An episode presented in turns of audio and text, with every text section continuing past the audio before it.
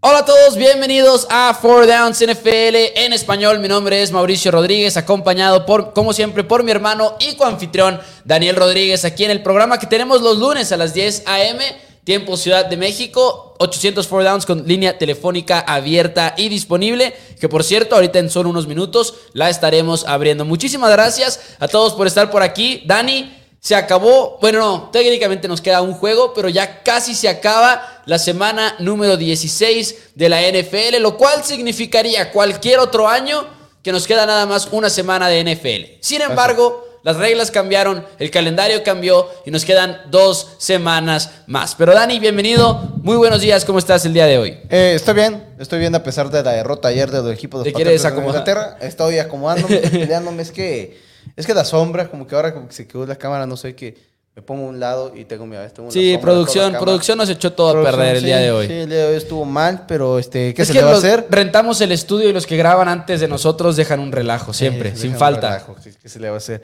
Pero, pero bien, una buena semana de la NFL. Este, cobramos bien, nos, nos fue bien el día domingo ayer con los pronósticos en mi pick pronósticos. Entonces, pues bien, bien co- contento, contento porque. De hecho, pregunta el, Fernando el martes Quintana, o ¿qué- miércoles llega mi, mi regalo número 2 de Navidad de mi para mí. Eso es todo, eso es todo. Ah, sí, cierto. Feliz Navidad, por cierto, a todos los que nos ven en Four Downs. Esperamos que la hayan pasado de lujo. Normalmente nos vemos los domingos. Ahora por Navidad, Corner Sport se tomó un descanso, entonces no estuvimos por allá transmitiendo el Sunday Night. Sin embargo, volveremos pronto allá a Corner Sport, nuestra casa, viendo la NFL todos los domingos por la noche. Y justamente preguntaba Fernando Quintana cómo les fue en los picks. No sé si se refería precisamente a los de mi pick pronósticos, pero bien, afortunadamente, ¿cómo fue la jornada de domingo para el los domingo ayer nos fuimos 3-1. 3-1. Cayendo nada más con el over de los Broncos de Denver en contra de los Reyes. Y fueron pocos picks porque el sábado también hubo, si no me También equivoco. hubo el sábado, también tuvimos el jueves y todavía- hoy tenemos este, dos selecciones para el día de hoy. Efectivamente, pero bueno, uno de ellos, por cierto, fueron los Cowboys, menos nueve, porque ya había bajado la línea menos nueve. Saludos a- también a Abdul, saludos a nada más y nada menos que Manuel Roku, que dice, señores, ¿qué esperar de Ian Book el día de hoy? ¿Te parece si contestamos esta pregunta antes del resumen de la semana? Sí, yo creo que esperar lo que los este, Santos esperan. Absolutamente nada. Que por eso intentaron ir por Drew Brees. Sí. intentaron por Philip Rivers. Creo que saben perfectamente quién tienen en su coreback y pues qué se le va a hacer. Y no tiene nada de malo. Finalmente, No. Ian Book no se esperaba que iba a tener participación tan pronto en su carrera. Y Miami, y este es el problema. Y de hecho, tengo un tweet en mis borradores que escribí ayer a la una de la mañana, pero luego no quiero que la gente diga que ese vato no duerme o algo por el estilo. Desde la semana número 8, la defensiva número 2 de la NFL en eficiencia es la de, las, es la de los Delfines de Miami. Y creo que es algo de lo que no se habla lo suficiente. Pero bueno, va a ser un reto importante para Ian Book. Yo, de hecho, cambié mi pronóstico. Con Taysom Hill iba con los Santos de Nueva Orleans. Ya sin Taysom Hill, ya cuando vamos a Ian Book, definitivamente tengo que cambiarlo y poner a. Y poner por ahí a, a Miami como el ganador. Pero siempre es doloroso cambiar de pronóstico porque, por ejemplo, el sábado lo hice con todas las bajas que tenían los Colts de Indianapolis y de todas maneras ganaron los Colts. Y, y siempre duele cuando es cuando cambiaste el pronóstico, ¿no? Así es. Pero bueno, Dani, ¿qué te parece si arrancamos el programa del día de hoy con el resumen de la semana número 16 de la NFL? Me parece más que perfecto. Jared Goff no estuvo en el partido por cuestiones de COVID, pero no se notó la diferencia en el pésimo nivel de coreback en todo el juego. Matt Ryan lanza apenas 215 yardas, Tim Boyle lanza 187, una sola anotación, una intercepción también. A pesar de todo esto, Falcons logra aferrarse a la victoria 20 a 16 en un partido que no valió la pena estar presenciando. Con seis victorias en sus últimos ocho juegos, los Eagles de Filadelfia están en la pelea todavía. Ahora fue con un esfuerzo en la segunda mitad donde anotaron 31 puntos después de empezar un 3-3 y un touchdown de un liniero ofensivo y un linebacker le terminan dando la victoria al equipo de las Águilas de Filadelfia 34 Giants 10. Y por primera ocasión desde el 2015, los quarterbacks seleccionados 1 y 2 general en el mismo draft de la NFL se enfrentan entre ellos. Entre ambos apenas lanzan un touchdown. Zach Wilson nos demuestra una vez más por qué la estadística del quarterback rating de ESPN no sirve absolutamente para nada. Porque apenas lanzando 102 yardas se convierte en el mejor quarterback de la semana. Lawrence intenta el comeback en el último momento, clava el balón en tercera y gol cuando no debió haberlo hecho. James Robinson se desgarra el tendón de Aquiles y los Jaguares no solamente pierden el partido 26 a 21, sino que pierden a su corredor. Pero hey, ganan posición en el draft. Ey, pero eso, eso vale, eso vale también. Las ausencias no fueron un problema para los Bucks al dominar a los Panthers de Carolina de la mano de 101 yardas de Antonio Brown. Además de eso, Panthers sigue jugando a las sillitas musicales en la posición de coreback y vimos incluso a Sam Darnold en el partido. Tampa Bay Bucks 32, Panthers 6. Y la sorpresa de la semana, la cual hace que no me puedan ver con el disfraz de Grandpa Pigs. Los Tejanos de Houston matan el paraloco de Four Downs. Herbert lanza dos intercepciones, una de ellas siendo un pick six que se convierte en el clavo final. Davis Mills conecta dos touchdowns, pero Rex Burkett, señores y señores, ¿de dónde salió Rex Burkett? Con 150 yardas y dos anotaciones en la vía terrestre. Houston gana 41 a 29 a los Chargers y les complican la vida para colarse a la postemporada. Joey Burrow. No, es mentira, es mentira. Primero, primero, pero qué declaración por parte de los Bills de Buffalo. Me estaba adelantando. 28 primeras oportunidades, 7, 7 viajes a la zona roja, 428 yardas, 33 puntos, pero la mejor estadística de los Bills ayer fueron cero despejes. Primera vez en 474 juegos como coach de Bill Belichick que un oponente no despeja una sola vez. Los Bills 33, Pats 21. Los Rams querían aprovechar la derrota de Cardenales para poder tomar control de la división. Bueno, Casi todo Rams. Stafford no quería aprovechar esa, esa victoria, esa derrota de los Cardenales porque lanzó tres intercepciones horribles, todas y cada una de ellas, pero no fueron suficientes para que los Vikings ganaran el partido porque las trincheras estaban muy a favor del lado de la defensiva del de, equipo de los Rams. Cousins también entrega el balón en una ocasión y mientras que Minnesota extraña a Dalvin Cook, pierden el partido 30 a 23 como locales. Ahora sí, Joey Burrow, 525 yardas, 4 touchdowns contra una secundaria destrozada del equipo de los Ravens de Baltimore. Dos jugadores que tuvieron más de 100 yardas. Joe Mixon tuvo más de 70 yardas. Hablando del juego por aire nada más. Fueron 31 puntos en la primera mitad para este equipo de los Bengals, que las dos veces que se ha enfrentado a Ravens esta temporada ha dominado por completo. Bengals 41, Ravens 21. Y por primera ocasión desde que Russell Wilson está en la NFL, el quarterback de Seahawks tendrá que ver la postemporada entera desde su casa. En un partido nevado y que tenía a abajo por 10 puntos en el último cuarto, Russell Wilson no pudo comandar a la ofensiva en ningún punto en ese último periodo. Y Nick Foles lo logra anotar dos veces a pesar de que Jim Graham hace una interferencia pase ofensiva muy clara en este touchdown de la victoria. Los Osos pegan a domicilio 25 a 24. Derek Carr quizá no tuvo el mejor día para los Raiders de Las Vegas, pero sí completó pases contra 7 objetivos diferentes en un juego con un marcador de pocos puntos. Esto no le gustará a los fans del fútbol fantasy, pero George Jacobs tuvo apenas su primer juego con más de 100 yardas terrestres en toda la temporada. Raiders 17, Broncos 13. Pero no anotó. Los Chiefs golpean temprano y fuerte a los Steelers. Big Ben y compañía nunca tuvieron oportunidad ante un equipo de Kansas que salió del campo a atacar con todo y tomaron una ventaja de 23 puntos al medio tiempo que rápidamente crecieron a una de 30 en el tercer cuarto. Mahomes termina ganando el partido 36 a 10. Ahora, cinco jugadores de los Dallas Cowboys tuvieron más de 50 yardas por aire al anotar 56 puntos Cowboys vio a dos de sus linieros defensivos anotar un touchdown, uno de ellos en equipos especiales después de bloquear la patada. Además, a su tackle ofensivo Terrence Steele anotar un touchdown. Cowboys llevaba semanas buscando una declaración y por fin la encontraron. Cowboys 56, Washington 14. Y, ahí está. Y contestaste una pregunta en tu resumen. Contesté una, una Contestaste una pregunta porque nos preguntaba Ricky Ricardo que si creíamos que la victoria de los vaqueros del día de ayer, de la manera en que fue, fue un golpe de autoridad mostrado ante Washington. Y creo que hasta cierto punto hasta cierto punto creo que lo es. Vimos una ofensiva que mejoró muchos aspectos que tenía que mejorar. No era, no era el mejor rival que había del otro lado, pero claro. ningún equipo le había anotado 56 puntos. Bueno, fueron 42 puntos.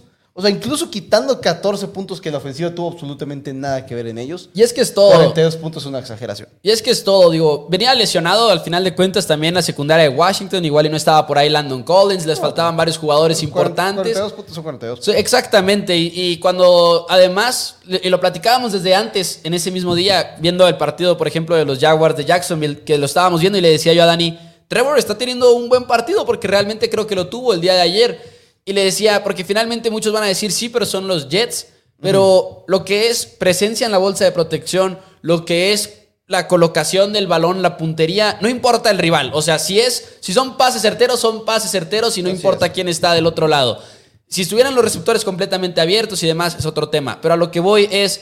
Dak se vio muy bien el día de ayer por la noche. Todos se vieron bien. Los receptores se vieron, excelente. La línea ofensiva se vio excelente. Los carriles que le estuvieron abriendo a Ezekiel Elliott, e-, a Tony Pollard. Ese Hans Patino con el parloco que le puso al gran Sí. Se, vio excelente. Que fue, que ese Hans Patino fue, es tremendo. Que, fue, que eh. ayer lo comentamos, de hecho, en primero Cowboys, que fue el touchdown de Mari Cooper. Los Cowboys ganando el primer cuarto, si no me equivoco. Cowboys ganando primera mitad, juego entero.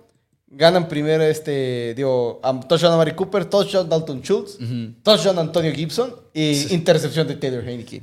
Y sí, la intercepción de Taylor Heineke, que por cierto fue la número 11 de Trevon Diggs, que ahí llegamos a la otra parte dominante del partido Hablamos mucho de la ofensiva porque fue lo que cambió quizá, pero la defensiva siguió haciendo lo mismo de que ha llevado haciendo ya por muchísimas semanas. Ahorita lo platicábamos desde la semana número 8, los Cowboys son la defensiva número uno en términos de eficiencia también. Micah siguió haciendo cosas que nada más Micah Parsons hace. Un muy buen juego. A Cowboys le faltaba un cornerback titular y el banca jugó bastante bien. Eh, Kelvin Joseph, quien fue selección de segunda ronda en el draft. Falta ver igual la, repetición a fondo, pero lo hizo bien. Yo sí creo que es un golpe hasta cierto punto de autoridad. O, por lo menos nos ayuda a, confiar en su ofensiva. Carlos Barrera nos preguntaba que se había pasado la intro, pero sí alcanzó a llegar a tiempo. Es que te, estábamos, esperando, Carlos. empezamos un poquito después. Me gusta que a la gente le gusta la introducción, porque, a nosotros nos gusta mucho también. y quizá luego es de que hasta nos sentamos a escribirla, porque como lo escuchan ustedes, son cosas ya más este, planeadas, por así decirlo pero es divertido, es bastante divertido. es divertido, vale la pena. Dice por acá, hoy gana Miami, dice Jaime Rojas, saludos, saludos por allá también a, Daniel Carvajal. El invitado de la mm. semana cambiando su pronóstico. Sí, es que ok, eh, oficialmente queda cambiado el pronóstico Miami. Es que no puedes apoyar a Ian Book en este escenario. que a pesar, a pesar del cambio, ahorita en cuanto está la línea del partido de hoy por la noche, está en menos, 3 Miami. Es que es la defensiva de Santos la que mantiene este juego que podría ser un partido cerrado. Que también y lo ha pueden traer una que otra vez el balón, podrán confundir. Entonces, ese es el, peligro. Sin duda alguna. Dice por acá también, mencionaba alguien, uno que quería leer. Saludos a Daniel Carvajal que dice Go Go Steelers, a pesar de la paliza de los jefes. Creo, ya con Travis Kelsey, con Tyreek Hill, igual y no le teníamos mucha fe a los Steelers en, en ganar el juego. que Travis Kelsey no jugó. No esperaba esto. No, ni yo. Travis Kelsey no jugó y menos lo esperaba. Tenemos llamada, esperemos que no, oh, sea Coppel. Esperemos que no sea Coppel. Aquí en 804 Downs. Muy buenos días. ¿Con quién tenemos el gusto este lunes por la mañana? Hola, hola, Mau. Te saluda Roger Ramírez de acá de la Ciudad de México. ¿Qué tal, Roger? Muchísimo gusto. Qué bueno que nos marcas. Eh, creo que es primera llamada en 804 Downs. Muchísimas gracias por estar por eh, aquí. Sí, es, mi es la primera vez que, que marco. Te he comentado por ahí. Eh, en tu Twitter, pero es la primera vez. Pero sí he, seguido tus transmisiones este, aquí. Afortunadamente ya estamos laborando y, hay oportunidad de escucharlos, hay oportunidad de, hasta marcarles, pero aquí andamos, Mau. Eso es todo. Muchísimas gracias, Roger. Saludos, Dani, también. Muchísimas gracias. Saludos. ¿Cómo? Este, pues aquí, este, pues contentos, contentos como toda la Cowboy Nation. Eh, pues la victoria, bien, bien lo decían, pues sí es un golpe de autoridad, yo lo pienso. Eh, la, la defensa venía sosteniendo perfectamente al equipo, pero la ofensiva eh, eh, ocupábamos un partido como este, muchos muchos especulaba de que a lo mejor la lesión de Dak lo, lo venía mermando, lo venía limitando, pero el golpe de autoridad que se dio ayer creo que un golpe importante a la confianza, a la confianza del equipo, a la confianza de Dak y, y pues ahora eh, realmente este equipo, eh, como siempre y como, como muchos años nos ha ilusionado, pero esperemos que este año pues sea, sea real, que, que podamos llegar eh, a este a este juego tan ansiado que, que es el ya llegar eh, por una estrella, por un Lombardi más. Eh, está, está el equipo puesto y, y pues Dak y esperemos que, sea una historia de que calle muchas bocas, porque la verdad el ser eh, coreback de los Dallas Cowboys, pues es, un trabajo complicado. Yo, yo de hecho, eh, llegué a debatir contigo eh, en, en Twitter. Sé que tú eres Dakota fan lover, pero, pero este, pues Dak lo está demostrando y Dak lo único que ha hecho año con año es mejorar. Y la verdad, eh, yo, yo desde Aikman no se, no se draftea un, un coreback en primera ronda, pero pues con Dak no, no, no ha hecho falta. A mí, en lo personal, me gustaría ver que algún día los Cowboys eh, vuelvan a, a, draftear un estilo Aikman, pero hasta ahorita pues creo que también los corebacks que hemos visto pasar en estos años, realmente a lo mejor ni es buena inversión traer un, un coreback en primera. Sí, y, que ojalá no suceda en mucho tiempo porque al final de cuentas significaría que les está yendo bien a los Cowboys con Dak. Pero mencionaba Roger algo importante, Danilo, yo creo que tú también lo notaste. Dak corrió mucho más que en partidos anteriores eh, anoche contra Washington y era una como de las preocupaciones principales de los aficionados. El no el no haberlo visto correr tanto, no haberlo visto tan móvil, ya sea por salud o por miedo quizá o también por por, por diseño, igual y también era por diseño de que querer aferrar esos pases, incluso cuando salía la bolsa de protección. Y, ayuda porque empiezas a, mantener a los, a los linebackers, a los jugadores. Si estás jugando zona, estás jugando cobertura hombre hombre,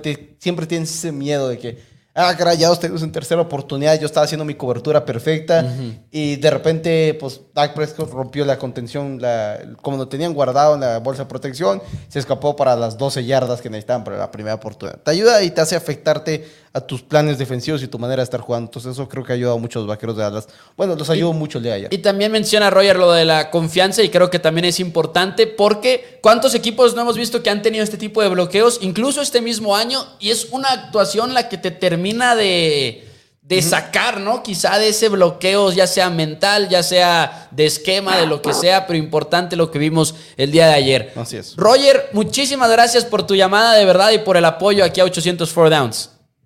Sí, ya nada más por último les quiero platicar eh, en todo este embrollo de la NFL como anécdota. Eh, ayer estaba estaba triste, estaba entre pues con muchas muchas sensaciones porque pues a los que somos fans del fantasy fútbol eh, yo tenía de rival a a Dak y a a Dak, a City y a Dalton Schultz. Oh. y, y este y llevaba una ventaja de 30 puntos.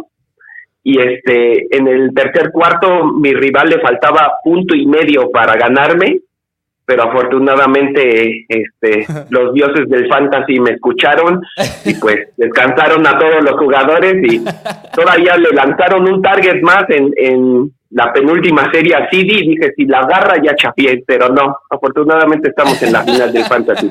Que estén bien amigos y pues un gusto escucharlos aquí los sigo. Saludos, muchísimas gracias. Desde Atizapán, Estado de México. Saludos hasta allá, hasta Estado de México. Tierra de los Bulldogs de Naucalpan, ahora en la Liga de Fútbol Americano de México. Pero tú estabas en una situación similar. Taylor, te odio. Tú estabas en una situación similar en la eh, cual. Sí, una que estoy vivo. todavía está peligrando esa, esa colada a la, final de la postemporada. Sí. a la final del, sí, pues de, los playoffs del Fantasy Football, porque iba en contra de Dak Prescott, lo banquean y voy arriba por 13 y medio, si no me equivoco. Me queda. Mm, ¿Quién me queda? Me queda Okpa, creo, de, los Delfines de Miami. Y al otro le queda Mike Zeki, a la cerrada. Y le queda Cameron Jordan. Entonces esperamos pasar. Pero Jonathan Taylor con sus 10 puntos, maldito. Dice por acá Jair Fernando Alcalá, a los Patriots le hizo daño la semana de descanso. Y sí, el intro está genial. Y quiero aprovechar este comentario de Jair para pasar también al partido de Patriotas contra contra Buffalo, que vimos el domingo por la mañana. Uno, yo creo que el juego de la semana, de hecho, al menos del entonces, domingo. Este, vamos a hablar de otro juego, porque ese no queremos. Por favor. y luego, aparte, echas a perder aquí el acomodo rápido. No te creas. Es un juego que Patriotas no se vio mal. Eso es importante, no, creo yo. defensivamente se vio horrible. Sí, se vio horrible. Defensivamente se vio muy Pero se vio, se vio, se vio en el juego, la verdad. Mac Jones también en el partido. Obviamente no fue suficiente se vio en el juego en el último momento en el cual lo ponen cerrado, sin lugar a dudas, que lo ponen 26 a 21. Pero la defensiva de Patriotas es la que se vio horrible. O sea, Mac Jones tuvo un mal partido, pero no puedes criticar, y lo estamos viendo aquí nosotros, y decíamos, al final de cuentas, la defensiva de los Bills es una de las mejores en la liga. Y no puedes criticar mucho a Mac Jones porque se vea de esa manera en contra de esa, un novato. Pero la defensiva de los Patriotas nunca pudieron frenar. Nunca, nunca. Nunca pudieron frenar. Y creo que el nombre del partido fue 100% Joe Allen. Isaiah mm. McKenzie tuvo más de 100 yardas como receptor para el equipo de Buffalo, pero fue Joe Allen quien estuvo haciendo cosas honestamente muy sorprendentes a lo largo de todo el partido. Dominó, al final iba ya en el túnel rumbo al locker room gritando, no sé quién es, quién pensaron que era, gritaba Joe Allen y creo que fue así como una manera de decir, igual y hasta por lo de las coberturas que platicábamos tú y yo ah, el día de ayer, que no estaban ajustando mucho los Patriotas, como que quisieron apostar a lo que ellos ya traían, esa cobertura hombre a hombre, y no pudieron de todas maneras encontrar la respuesta. Pero mis respetos a Josh Allen, grandes números en tercer down, en cuarto down, y en gran parte gracias a Allen por completo, 100%. Tiene un tremendo partido, este realmente lo hizo sin eh, Cole Beasley, sin Gabriel Davis en su alineación. El juego pudo haber, o sea, pudo haber sido una, una historia distinta si JC Jackson intercepta ese balón en la última posición del equipo de los Bills de Buffalo, que lo deja ir de las manos, pero al mismo tiempo, incluso con ese robo, no podríamos habernos sentado aquí y decir la defensiva de Patriotas jugó bien. Sí. Jugó, mal y hace cinco semanas habíamos estado aquí y yo dije, si viene una racha de cuatro partidos complicados para Nueva Inglaterra que nos van a demostrar quiénes son. Y lamentablemente iniciaron 2-0 y como fanático de Patriotas me empecé a emocionar. Sí. Porque dije, bueno, dije, ya vamos 2-0, y de repente nos podemos 3-0. Estábamos en la cima de la conferencia americana. Y, y, se nos va, se nos va ahorita. Creo todavía que son uno de los mejores equipos en americana, pero más, más que nada los que van a pasar a la postemporada, porque realmente creo que Titanes es peor. Creo que los Ravens están exageradamente golpeados. pero es de los que menos te quieres enfrentar en los playoffs. Ahora, la desventaja es que ya prácticamente es una garantía que van a ser un comodín. Si pasan a temporada, es como, como ahorita preguntaban que si Patriotas contra Miami Sunday Night Football en la semana número 18 es muy probable siempre y cuando Miami no pierda un encuentro. Porque puede ser un juego con implicaciones de playoffs. Si Miami pierde esta semana o pierde la que sigue, que, que es en contra de Titanes en Tennessee, entonces Miami no le puede quitar el puesto a Patriotas en postemporada. Sí. Entonces por eso ya no puede haber Sunday Night Football. Puede haber toda una cierta una cierta relación ahí, pero el objetivo del Sunday Night Football en la última semana de la NFL es que sea un juego que no se vea afectado por ninguno de los otros 15 partidos de la semana. Es por eso hace un año, dos años, no tuvimos ningún juego en Sunday Night Football en la semana número 18, porque todos se relacionan entre sí. Y el objetivo es que no lleguemos a un partido en Sunday Night Football donde si Miami gana se cuela playoffs, excepto si los Chargers ganaban en la mañana. Los Chargers ganaron en la mañana, ya Miami está fuera. Y ya, o sea, entonces ese es el objetivo de todos. Hay una posibilidad Creo que es el único que se acomoda ya. Creo que literalmente no hay ningún otro partido que puede ser Sunday Night Football más que Patriotas Miami. Y si Miami pierde uno de los siguientes dos encuentros, no tendremos Sunday Night Football. Sí, sobre todo porque, bueno, pues Dallas ya tiene ahorita, porque igual y Dallas Águilas podría ser un candidato, pero ya ahorita se ve muy difícil. A menos que Águilas esté jugando también de alguna manera u otra el pase a los playoffs como comodín, va a estar raro. Pero ahorita Bills controla su destino por completo. Juegan en contra de los Jets, en contra de los Falcons para cerrar la temporada. No sé si en ese orden o al revés. Falcons Jets. Y qué chistoso, y el nombre del, programa es este: Chiefs y Bills de vuelta a la cima de la americana. Así, así empezaron el año. Y empezamos a cambiar de opinión muchísimo porque se vieron mal en varios momentos de, de septiembre, de octubre, tanto los Bills como los Chiefs. Sin embargo, han tenido una tendencia bastante marcada a su favor en semanas recientes estos dos equipos, incluyendo, por ejemplo, en el caso de Kansas City, ocho victorias al hilo. Alguien preguntaba ahorita que si creíamos que se podían mover las posiciones en la nacional y en la americana para los playoffs. Del lado de la, de la americana, yo creo que así se van a quedar, ¿eh? Chiefs y Bills. 100%. Sí, sí Porque es que ya nada más quedan dos semanas. Sí. Ya no, hay, ya no hay tiempo para más movimiento ahí en la cima. No es, la cima. No es pronóstico. No es pronóstico y no he visto la Playoff Machine. Okay. Pero tampoco me puedo sentar aquí y decir que, sin, que Chiefs tiene un camino en el parque esta semana contra los Bengals de Cincinnati, en casa de Cincinnati. No, definitivamente no. es pronóstico, pero no es garantizado. Y también hay que estar pendiente siempre, lamentablemente, que todavía puede salir de que esperamos que no sea el caso, pero el jueves de repente, ah, Mahomes a la lista de COVID. Ah, Josh Allen a la lista de COVID. Algo así. No, ya, ya esperemos que no. Esperemos que no, porque eso apestaría. Aunque esperemos, que, aunque esperemos que sí. Chiefs. Porque significa que no va a pasar en la postemporada. Ahora, Chiefs es favorito, por ejemplo, en ese juego en contra de los Bengals, pero cuatro, y, medio. O sea, ni siquiera es un número alto. No es de que un touchdown, no es un 7.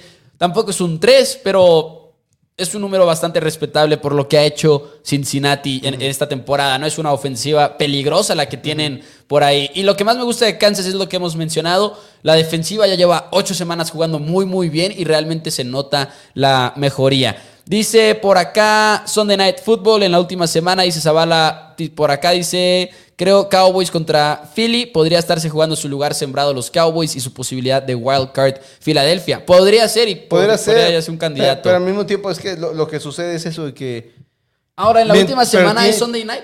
en la última semana es Sunday Night siempre y cuando, como comenté, el juego sea dependiente solamente de ese partido. Ok. O Sí, sea, para si que no lo tengan que acomodar Ajá. con. Si Filadelfia, por ejemplo, se está jugando su pase a la postemporada, pero necesitaríamos saber, en este momento Filadelfia, por ejemplo, vamos a, vamos a, a poner los números. Filadelfia ahorita tiene marca de 8-7 y está en el tercer sembrado del comodín. Santos va 7-7 y está el más cercano.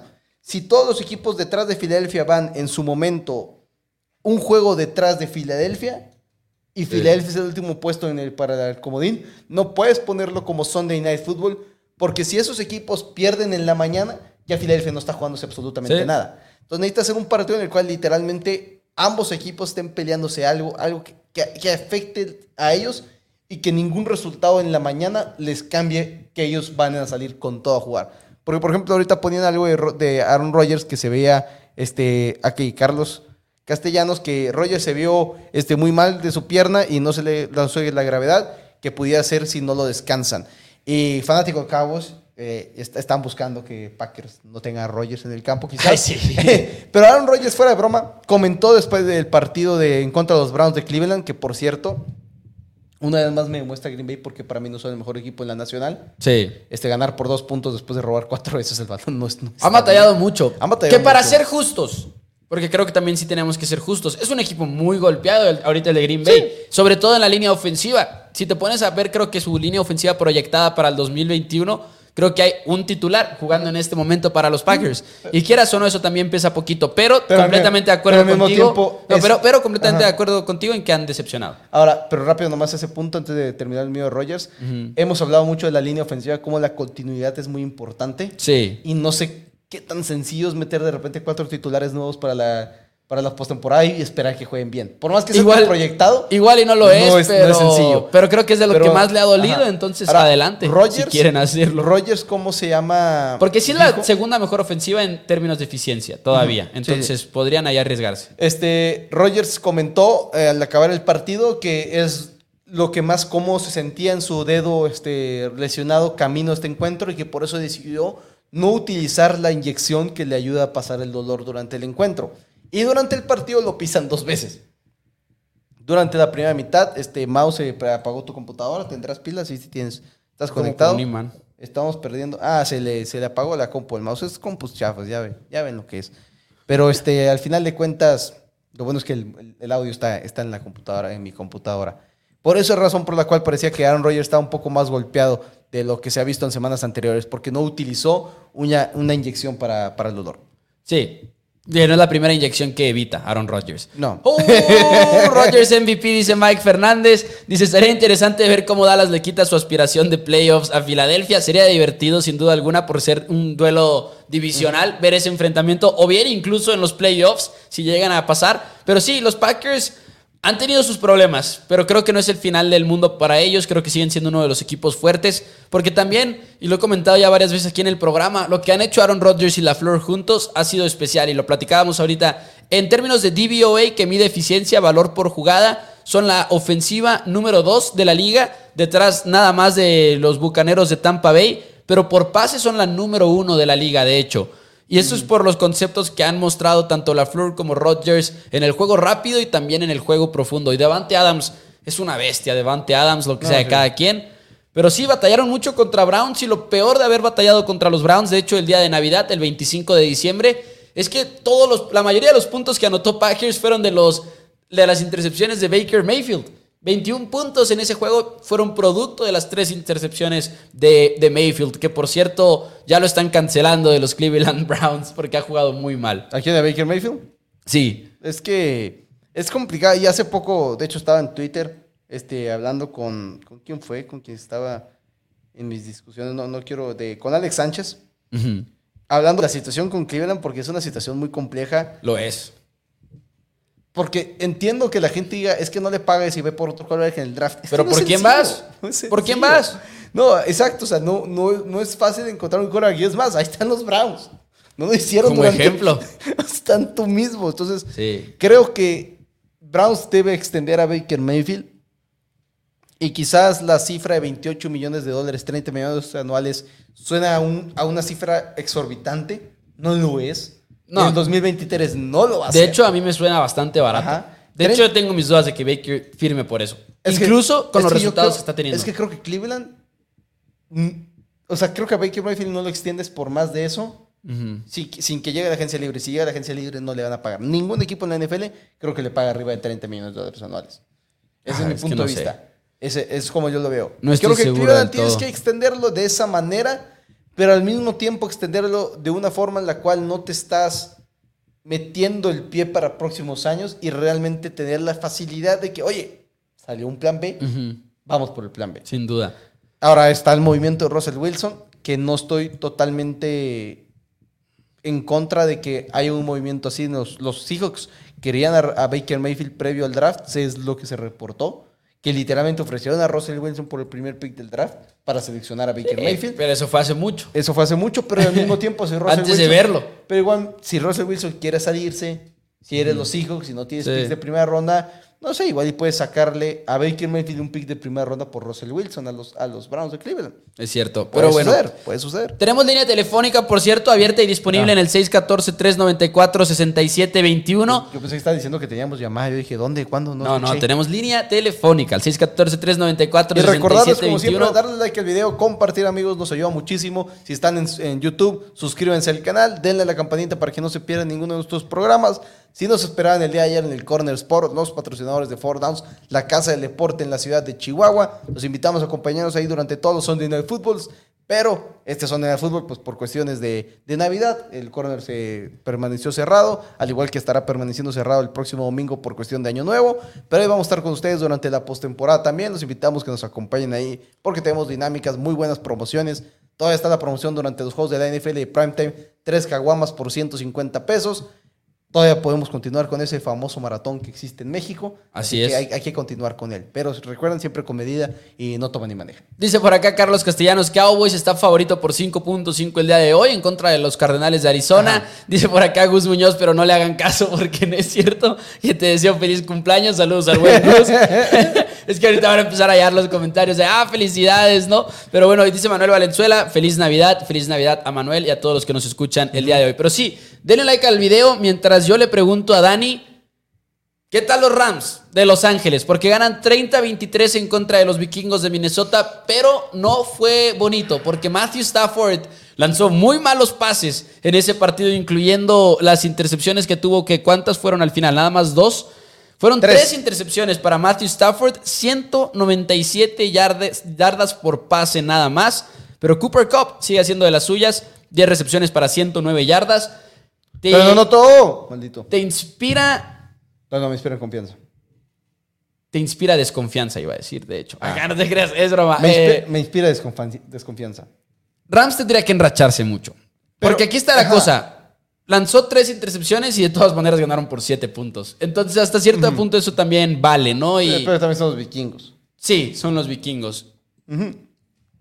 Me inspira una desconfianza en el cual. Pero eran favoritos por tres puntos, para ser Sí. justos. No sé, pero a mí me encantaba esa línea. A mí se me hace una línea mal, Sí, sí, mal, sí. mal puesta. Personalmente. Igual que poder ser una línea mal puesta la siguiente semana menos tres Sí, pero, pero ¿sabes? Pero a, lo, a lo que voy más que nada es a decir, Vikingos es Vikingos y tiene esta fama de caerse en mal- Mira. malos momentos, pero es un rival difícil. No es un rival cómodo. No, este, los, los, los este, Rams cierran con Ravens, quienes perdieron a más secundarios.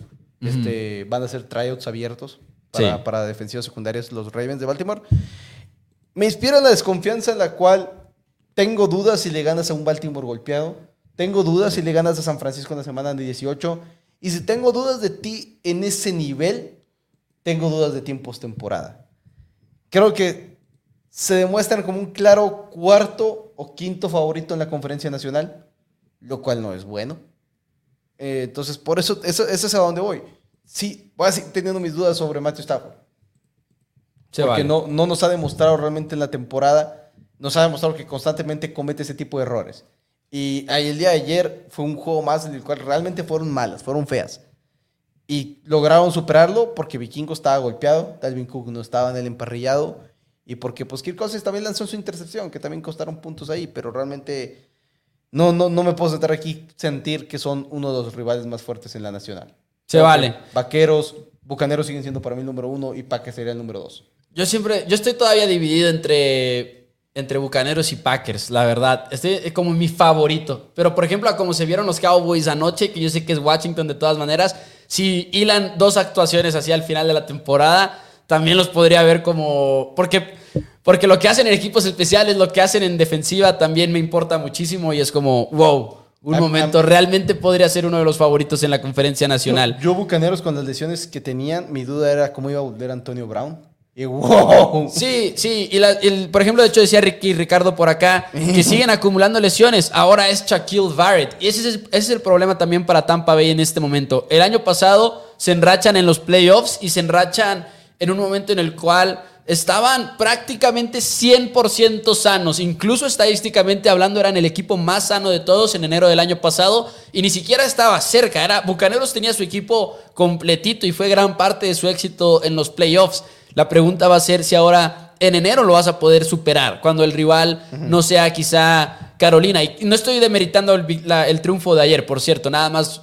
Pues es diferente, ¿no? Obviamente enfrentarte a equipos de playoffs que a las Panteras en la semana número 17. Esa sería ahorita, 16. Esa sería ahorita la preocupación principal para Tampa Bay. Que no salió ninguna noticia ya oficial de Chuck Barrett, ¿verdad? Porque se espera que sea una, un, es- una- un esguince en el ligamento MCL, pero no, no se ha confirmado si, es- si, si es así. Porque es lo que esperaban de Chris Godwin. Que ojalá no, porque la verdad... Fue un torneo ACL. Sí, eso, eso estaría todavía peor. Dice Abdul, hoy Dallas está muy sano y se va a enrachar. Pero sí, Antonio Brown se vio muy bien, Dani. Más de 100 yardas por recepción. Y 10 recepciones, se convierte en el jugador con más juegos de 10 recepciones en la historia de la NFL, con su juego número 23, lo cual se me hace en una cantidad, al mismo tiempo que sea una cantidad baja, que nomás sean 23 juegos con 10 recepciones, el récord, 10 recepciones es una exageración en un partido Sí. de NFL, pero, y es lo que me inspiró a mi confianza en Bucaneros, dije, wow, ay, o sea, está Antonio Brown, y Chris Godwin no va a volver, pero va a volver Mike Evans, va a volver Leonard Fournette, va a volver un juego terrestre, la protección sigue ahí, y es Tom Brady, o sea... Sí. Es Tom Brady. Hablemos de los Bengals por un momento. Joey Burrow, 41 puntos en contra de los Ravens de Baltimore. 31 de ellos vinieron en la primera mitad. Se acabó el juego, se había acabado ya para el medio tiempo. Y sí, Ravens venía golpeadísimo en su secundaria. No nada más eran titulares lesionados, eran también ya los bancas. Humphrey también ya fuera. Era un partido en el cual sabíamos que llamar Chase, T. Higgins iban a tener la ventaja en el juego aéreo. Pero de todas maneras se vieron dominante. 525 yardas para Burrow, 4 touchdowns. ¿Aprendimos algo de Bengals o nada más fue un rival afortunado en el momento indicado? No, no, no, no, no. Creo que. Creo que lanzar 525 yardas no importa contra quién te estás enfrentando. Estoy de acuerdo. mismo, o sea, Estoy de no por nada es una. Fue la sexta cantidad más grande en la historia de yardas, algo así. Creo, creo que es una de las cantidades más grandes en la historia de yardas en un partido este, individual. Y perdón, pero no es el primer coreba que se va a enfrentar a una defensiva así de golpeada. No es el primer coreba que se va a enfrentar a una defensiva así de Estoy de acuerdo. Entonces, lograron hacer eso. Creo que los Ravens, digo, los Bengals dijeron, vamos a, a tomar el control de la, del norte de la americana, pero vamos a tomar el control demostrando Cuarto, coreback es la. Porque preguntaste lo de las yardas, me quise asegurar. Cuarto en tener más yardas en un solo partido en la historia de la NFL. 90, 2012, 1951, los que están arriba de él. quién es el de 2002. Es Matt Chop.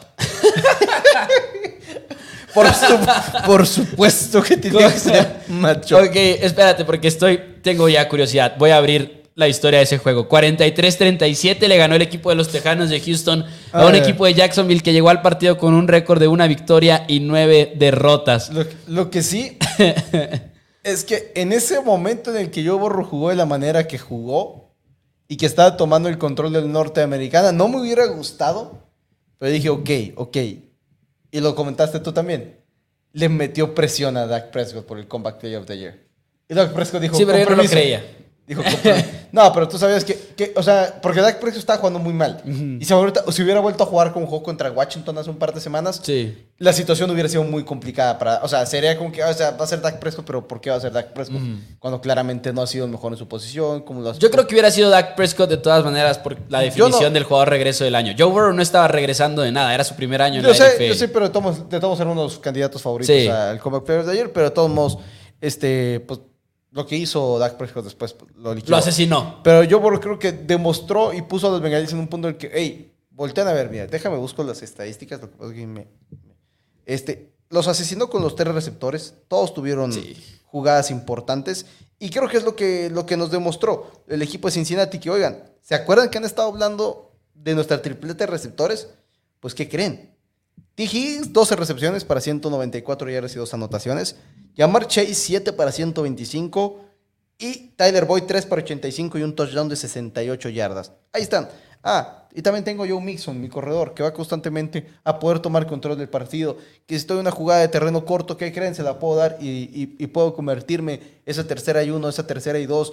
No tengo ningún problema. Sé que Joe Mixon me lo puede cumplir. Y también tengo mi ala cerrada, Sello Somoa, que de repente ahí están, 5 recepciones, 36 yardas, 3 primeras oportunidades. Muy buena válvula de escape. Creo que es lo que nos demostró Cincinnati. Y al mismo tiempo diciendo, nuestra defensiva está ahí. Nuestra defensiva no será este, muy llamativa para mucha gente, pero es una buena defensiva que puede convertirse en un rival muy incómodo. Y en este momento podrían ser para mí el tercero mejor en la conferencia americana. De hecho, lo son. En sembrado, En literal. sembrado. digo, En lo digo sembrado. como dato curioso. Sí, en sembrado. En, en- en nivel, Ahora te voy a poner en un aprieto. Si se acabaran los playoffs el día de hoy, se enfrentarían a los Patriotas de Nueva Inglaterra, los Bengals de Cincinnati. ¿Con quién vas? ¡Uh! Esa es una pregunta, amigos.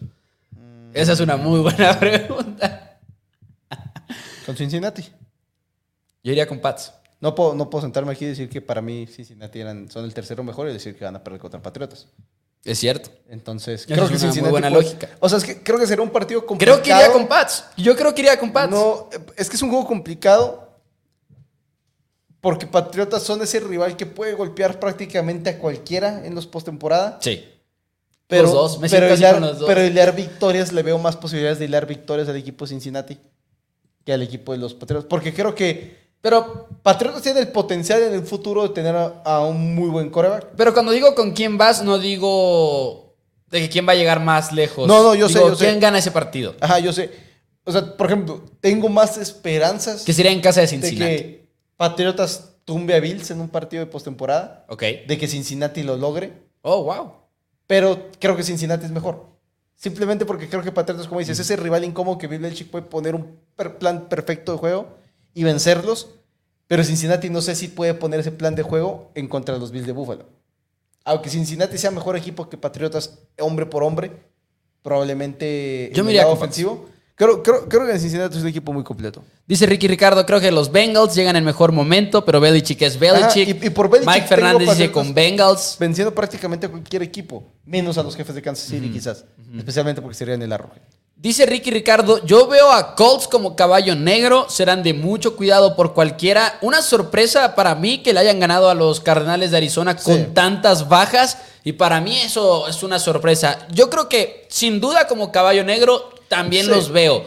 No les tengo quizá mucha fe en llegar al campeonato de la americana o algo por el estilo. Está muy muy difícil para ellos, pero Indianapolis es un rival ahorita extremadamente Pero difícil. ¿Pero qué? Rankeado en la americana. No, no, es- como te digo, se queda muy abajo. Es lo que lo hace un caballo negro, de hecho.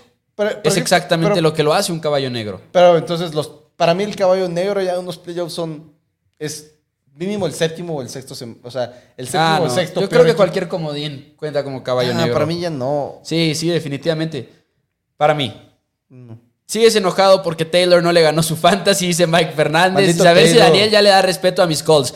Honestamente sí merecen respeto. No, no digo que Pero tú no, lo a, des. pero no voy a confiar en Carson Wentz en lo absoluto en postemporada. O sea, no, No, puedo. claro, pero lo que los Colts nos están diciendo es, hey, incluso cuando Carson Wentz juega mal, estamos ganando, porque somos un muy buen equipo de fútbol americano en ofensiva, pero- pero sabemos- en defensiva. Pero sabemos que eso Jonathan Taylor. en postemporada. ¿Sabes qué? Mi respeto, por cierto, a Jonathan Taylor. Yo sé que si nos vamos a las yardas por acarreo y demás, quizá no es un juego perfecto para Taylor. No, fue mal juego. Fue, fue mal juego, está bien, como te digo, pero el poder correr de todas maneras sin tres linieros Eh. ofensivos en el interior y terminar con 108 yardas y un promedio de Con- 4 con- yardas con- por acarreo. escapada- con una escapada de 22 yardas y una de 47 yardas. Pero aquí está el punto, porque sabía que ibas a decir eso. Esas escapadas son semana tras semana con Jonathan Taylor. Ya no podemos restárselas al total de yardas cuando es diario, cuando es semanalmente.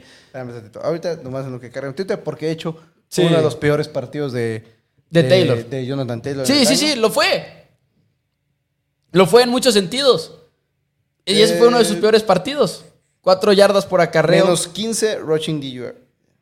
¿Menos 15 qué? DUR. ¿Qué significa DR? Eh, ay, sí. Creo que son yardas por Sí. encima de lo esperado, Ajá, algo por el algo estilo. Simón.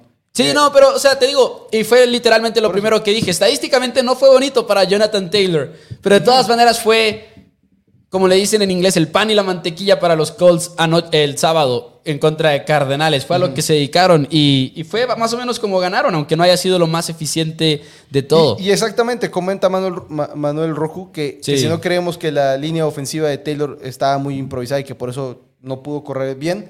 Y exactamente es eso. Y por eso el juego terrestre, la mayor, la cosa más importante del juego terrestre es la línea ofensiva y no es el corredor. Sí. Y es lo que es. Pero incluso dejando de lado la discusión del MVP para que no se desvíe tanto, mi punto es, pueden ganar. Igual y no es bonito, igual y no es eficiente, igual y no va a aparecer en la cima del Excel que hagamos, pero están ganando muchos juegos de esa manera y creo que es un rival. Yo no me quisiera enfrentar a los Colts en los playoffs, por ejemplo. Definitivamente no, no quisiera. Pero bueno, decían por acá también. Saludos a Laura y Valeria Diego, que dice Mouse y Dani con una carita triste por los Steelers de Pittsburgh. Y Edgar Piñuelas tiene una muy buena pregunta. Y esta es para Dani específicamente. Creo que por, hasta por el mismo hecho de que es neutral, ¿no? Ayer Dallas se miró muy superior, aunque fue Washington Football Team. ¿Por qué no te gusta para favorito al lado de Tampa Bay y Green Bay para llegar por la nacional al Super Bowl? Creo que es una buena pregunta. ¿Qué, qué le, cu- ¿Cuál es tu preocupación con Dallas? Ah, En, en este momento para, con Dallas es que la, la defensiva es muy buena, pero no creo que, puede, que sea una defensiva que se le pueda poner el tú por tú a una ofensiva de Bucaneros completa a una ofensiva de los Packers completa, personalmente. Y creo que entra el lado ahora, ahora sí. Dak logra hacerlo, lo- logra hacer esa ofensiva y, ok, puede ser. Y al día de ayer recuperaron ese nivel que tuvieron al inicio de la temporada regular. Simplemente que nos demuestren que lo pueden retener. Que no sea nomás de que fue ayer, el- el- la siguiente semana contra Cardenales otra vez se ven mal. Ofensivamente, otra vez Dak Prescott se ve impreciso, otra vez los jugadores sueltan pases, la línea ofensiva es inestable. Es demostrar eso, o sea, que continúen el juego ofensivo estable y, y lo demuestren que La puede estar así. consistencia. Ajá, porque esa defensiva está muy bien, pero yo creo que no podemos sentarnos y decir de que van a mantener a Rogers este, limitado, que van a mantener a Tom Brady limitado y compañía. Yo no creo que ese sea el caso, en mi punto de vista. Y al final de cuentas, pues no lo sé. Creo No que estoy el- seguro. El equipo de. A, a estas alturas de- no de- estoy seguro. No, no, no creo que se le Por pueda gran, poner- parte, por gran parte del año me sentí exactamente igual, pero es que han sido tan buenos últimamente que ya se las creí. El frente defensivo sobre todo, la secundaria sigue teniendo muchas preocupaciones en mi opinión, pero Gregory, Lawrence, Micah, Neville Gallimore, ahora que ya tiene tres juegos de vuelta, este, este, de- esta defensiva... Desde la semana número 8 son la número uno en eficiencia. y eso es yo- sí, increíble. pero yo creo que al y tomando toda la temporada también son de las mejores de la liga, de Yo, hecho. yo creo que hay más probabilidades de que estos equipos les lleguen a anotar de 27 puntos para arriba, Packers o, o Bucaneros, ah, claro. de que no. Entonces, por eso, y si ya estás hablando de una cantidad de 27 puntos para arriba, necesitas que tu ofensiva responda. Sí. sí, y, sí. y ese es mi punto, o sea, que demuestre la ofensiva de, de Vaqueros que puede responder constantemente. Y completamente Y válido, por y cierto. Eso es lo que no sé si pueden hacerlo, que lo hicieron al inicio del año y después ya no. Eh, y no, esa, esa no. Dice Manuel Roku, un MVP no. puede ser un defensivo. Diggs de Vaqueros está groserísimo. No creo que Diggs. Creo que Diggs no es ni el segundo mejor defensivo en el equipo de los Dallas Cowboys en este momento, ni siquiera el más valioso. Pero Trevon Diggs. No, primero que nada, para la- contestar la pregunta, un MVP no puede ser un defensivo. Por regla, sí, sí puede. Pero, Pero no. creo que nunca lo vamos a ver. Y creo que el mejor ejemplo para eso Es JJ Watt. JJ Watt, temporada del 2012, que estoy ahorita Que también, buscando jugó, que también la... jugó ofensivo, pero así es, Trevon Diggs no. De hecho, vi un comentario, me parece en tu Twitter. Es que JJ Watt en la temporada del 2012, Fue, fue una grosería porque aparte ofensivamente tuvo creo que cinco touchdowns. fíjate, tuvo 20 sacks y medio. Empezando por ahí, 20 sacks y medio, que es un número eh, casi casi que histórico.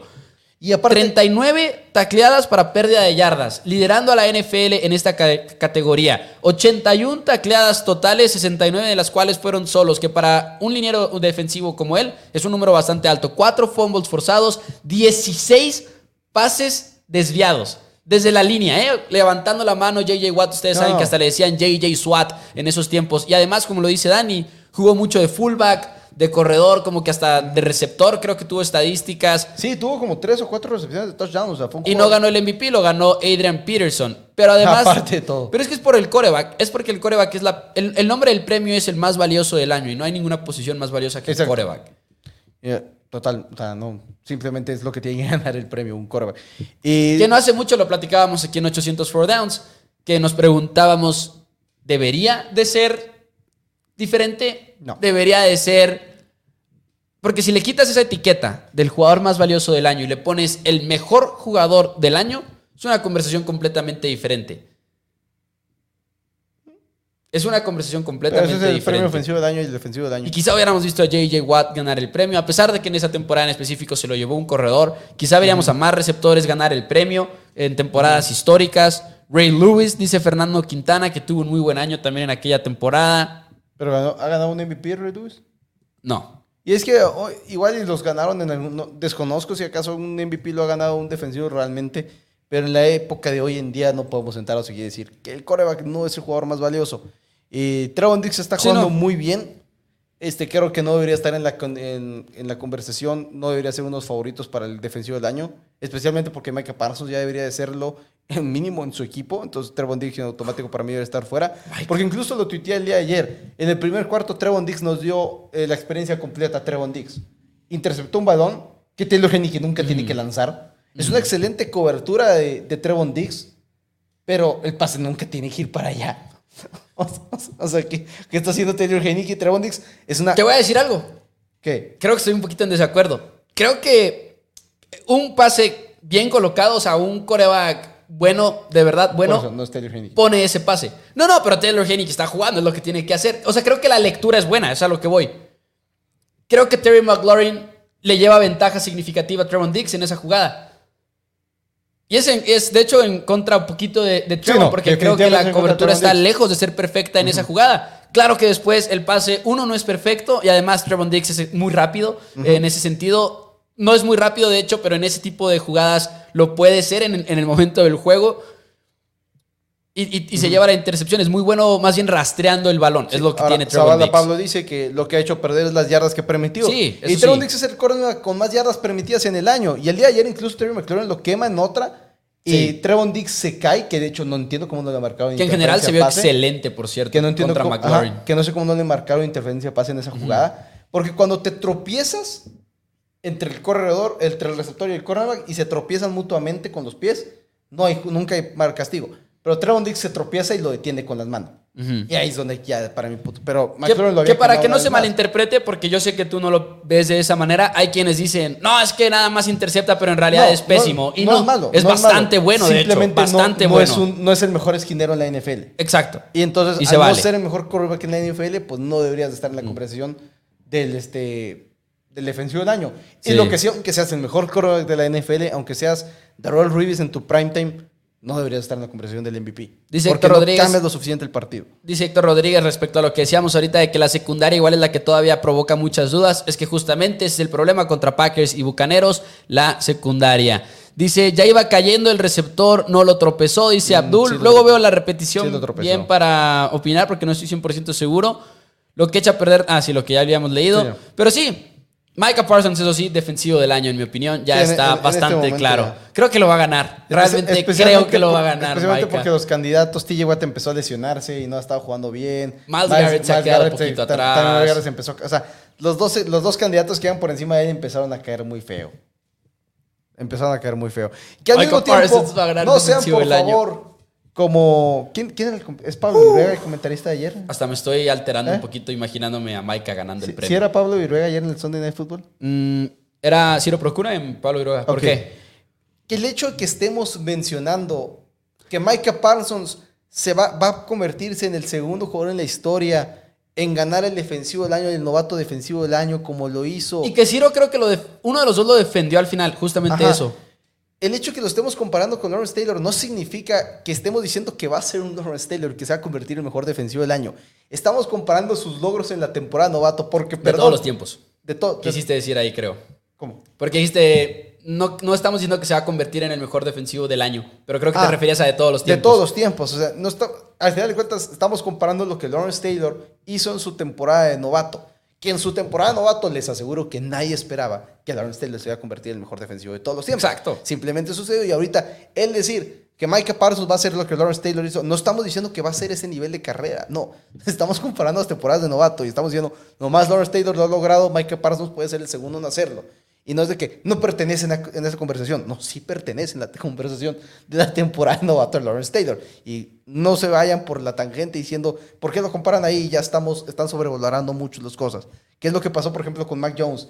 Que la gente dice, ah, están diciendo que es el nuevo Tom Brady. No, es el reemplazo a Tom Brady. Y que aquí Nadie está- está diciendo que va a ser el nuevo Tom Brady, el nuevo mejor quarterback de la historia. Y que aquí- Simplemente son los reemplazos. Y para añadir a tu punto, si me dejas este, rápidamente comentar que también lo de Micah, la comparación con Lawrence Taylor tiene mucho que ver con la cuestión de lo híbrido que Ajá. es, ¿no? Y cómo Lawrence Taylor llegó a revolucionar la NFL. Y lo hemos platicado ya varias veces aquí en el programa porque es un tema que me interesa mucho. El linebacker diagonal a la defensiva ya existía cuando Lawrence Taylor llega a la NFL. Se había inventado en Miami más o menos en los 60, 70. Pero en los 80 Lawrence Taylor es el primer jugador que es capaz de jugar esa posición el 100% de las jugadas, no todos los downs. Y es como Lawrence Taylor llega a revolucionar la NFL desde ese punto de vista de un jugador híbrido. Micah lleva 332 jugadas alineado como liniero defensivo, 438 como linebacker, 23 como cornerback y una como safety. ¿What? O sea, Y- y eso, es- es, y eso eso es- es lo interesante. y Exacto. Y nadie está diciendo que va a ser mejor defensivo en la historia.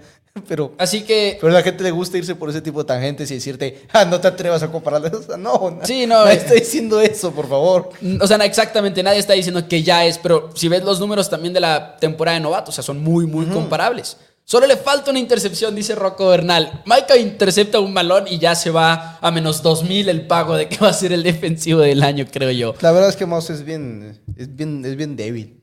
¿Por qué? ¿No, le- no les ha apostado?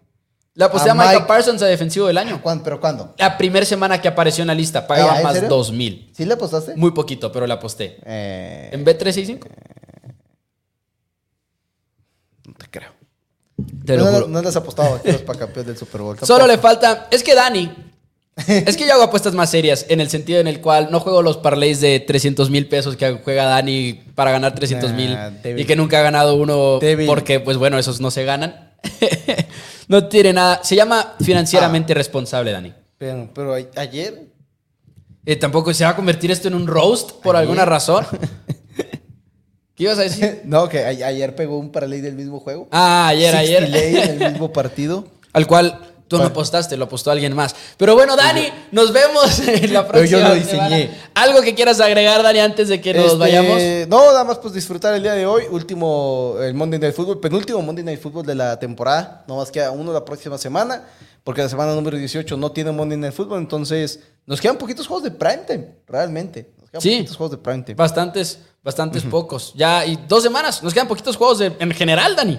De hecho. Pero bueno, Dani, muchísimas gracias por habernos acompañado. A todos ustedes, a todos los que nos están viendo en Facebook, en YouTube. Los invitamos a que le den like al video, que compartan. Nosotros tenemos programa todos los lunes a las 10 de la mañana resumiendo la NFL. Tenemos programa todos los miércoles, 9 pm, hora Ciudad de México. Aquí eh, para los pronósticos de la última, penúltima semana. Denle like al video, compartan y nos vemos el miércoles por la noche. Muchísimas gracias a todos.